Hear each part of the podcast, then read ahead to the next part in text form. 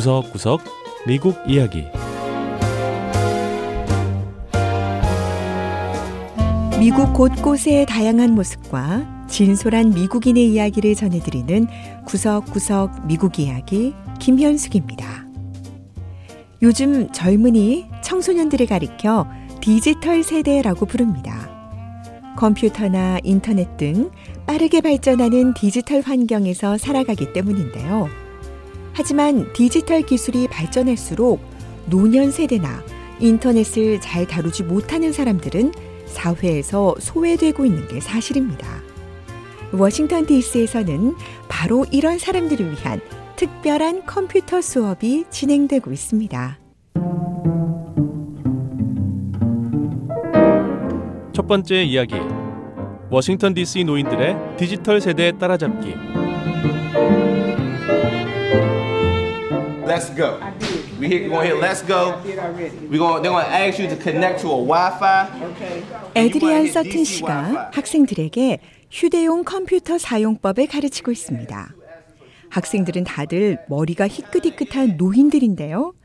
컴퓨터 화면을 보기 위해 돋보기를 낀 채 눈을 찡그려야 하고 때론 서튼 씨가 컴퓨터 켜는 것을 말해줘야 할 정도로 아직 기기에 익숙하지 않지만 수업 열기만큼은 어린 학생들 못지 않습니다. I had a young lady who was 99 years old, and she was by far like the VIP. 수업을 듣는 학생 중에 99살이 된 할머니도 계십니다. 연세는 많으시지만 정말 최고세요. 우리 수업의 VIP라고 할 수 있습니다. 컴퓨터 교사인 서튼 씨는 65살 이상 성인을 대상으로 한 노인 컴퓨터 교실을 통해 노년층의 디지털 사회 적응을 돕고 있습니다. I'm trying. I'm trying. I'm trying to. 저는 어떻게든 배워보려고 노력 중입니다. 수업을 제법 잘 따라하는 것 같아요. 이번이 첫 학기인데 에, 내가 배울 수 있는 한 최대한 많이 배워보려고 합니다.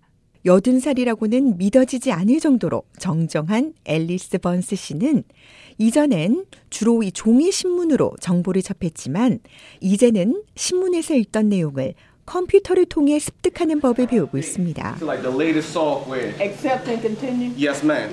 하지만 나이가 있는 만큼 배우는 게 쉽지만은 않다고 했습니다. I don't think it's hard. It's kind of complicated. Well, it's the same. Yeah, it's hard. 젊은 세대들을 위한 기술이다 보니 우리가 배우기에는 어려운 부분이 있습니다. 저는 스마트폰도 우리 손녀한테 배워서 사용하기 시작했는데 아직 기능을 완전히 다 익히진 못했어요. 그래도 천천히 배워가려고요. The seniors are engaged. They understand that they need these smartphones. 수업에 참여하신 어르신들이 아주 적극적이십니다. 다들 스마트폰의 필요성을 잘 알고 계세요. 스마트폰을 이용하면 노인들에게 도움이 되는 기능들이 많거든요. 예를 들어 차량 공유 서비스를 이용하면 이동을 쉽게 할 수 있고 식료품점의 배달 서비스를 이용하면 수고스럽게 직접 장을 보러 가지 않아도 되고요. 또 워싱턴 DC의 민원 서비스를 이용하면 동네의 골칫거리도 금방 신고할 수 있으니까 사실 노인분들이 활용할 수 있는 스마트폰 혜택이 정말 많습니다. Well, good morning, everybody. 뮤리에 바우저 워싱턴 DC 시장은 본인도 직접 부모님께 스마트폰 등 전자기기 이용법을 가르쳐 드렸다고 밝히면서 시가 추진하고 있는 디지털 교육의 중요성을 강조했습니다. We see it as a tool to allow seniors to age in place. 디지털 기술 교육이야말로 노인분들이 편하게 지내는데 꼭 필요한 도구라고 생각합니다. 어, 저희 부모님도 만약에 스마트폰으로 음식을 주문하는 걸 모르셨다면 훨씬 불편하게 생활하셨을 거예요. 자, 그런데 워싱턴 DC에서 진행하는 컴퓨터 교실엔 노인들만 참여하는 건 아닙니다. Oh, Excel. I need that. I need that. 최근에 졸업한 학생 중에는 올해 21살인 리사 브라운 씨도 있는데요. 컴퓨터 소프트웨어 회사인 마이크로소프트가 제공하는 다양한 제품의 활용법을 배웠다고 했습니다. And so it's just been going from there. And recently, I just as of last 여기에서 수업을 들으면서 개인정보 관리자 응용 프로그램인 이 마이크로소프트 오피스의 아웃룩을 끝냈어요. 그리고 자격증도 따고 좋은 직장도 찾게 됐습니다. Right? Um, so that's like the most popular way. 워싱턴의 노인 컴퓨터 교실에 와 보면 이처럼 새로운 지식을 배우는 데 있어 나이는 상관이 없다는 걸 알 수 있는데요. 인내심과 성실함, 그리고 배우고자 하는 열정만 있다면 누구나 디지털 세대에 뒤처지지 않는 신세대가 될 수 있음을 학생들이 몸소 보여주고 있습니다.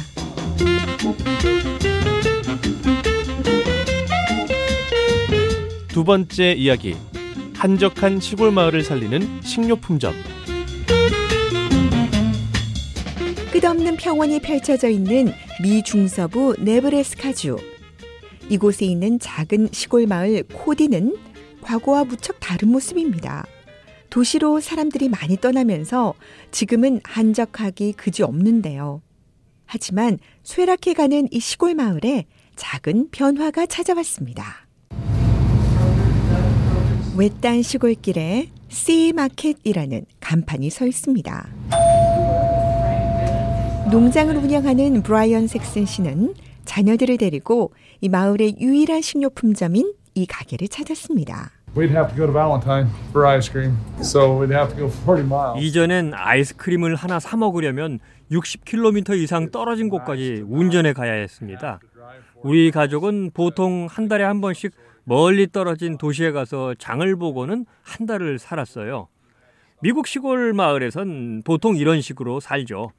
그런데 이제 애들 학교 옆에 식료품점이 있으니까 그때그때 필요한 것도 사고 정말 편리합니다.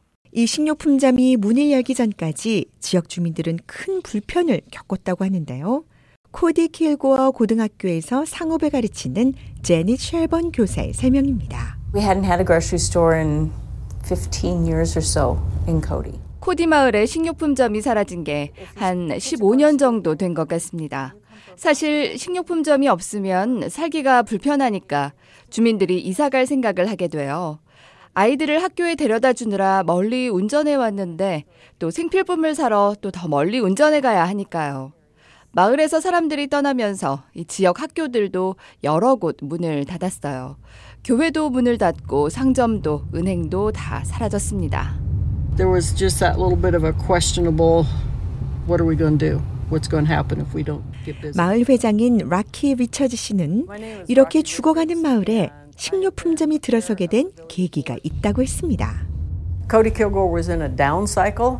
Not many students. 코디 킬고워 고등학교는 학생이 점점 줄어들고 있습니다. 남아있는 학생도 별로 없지만 학교 시설 인근에 편의 시설이 없는 것도 문제였습니다.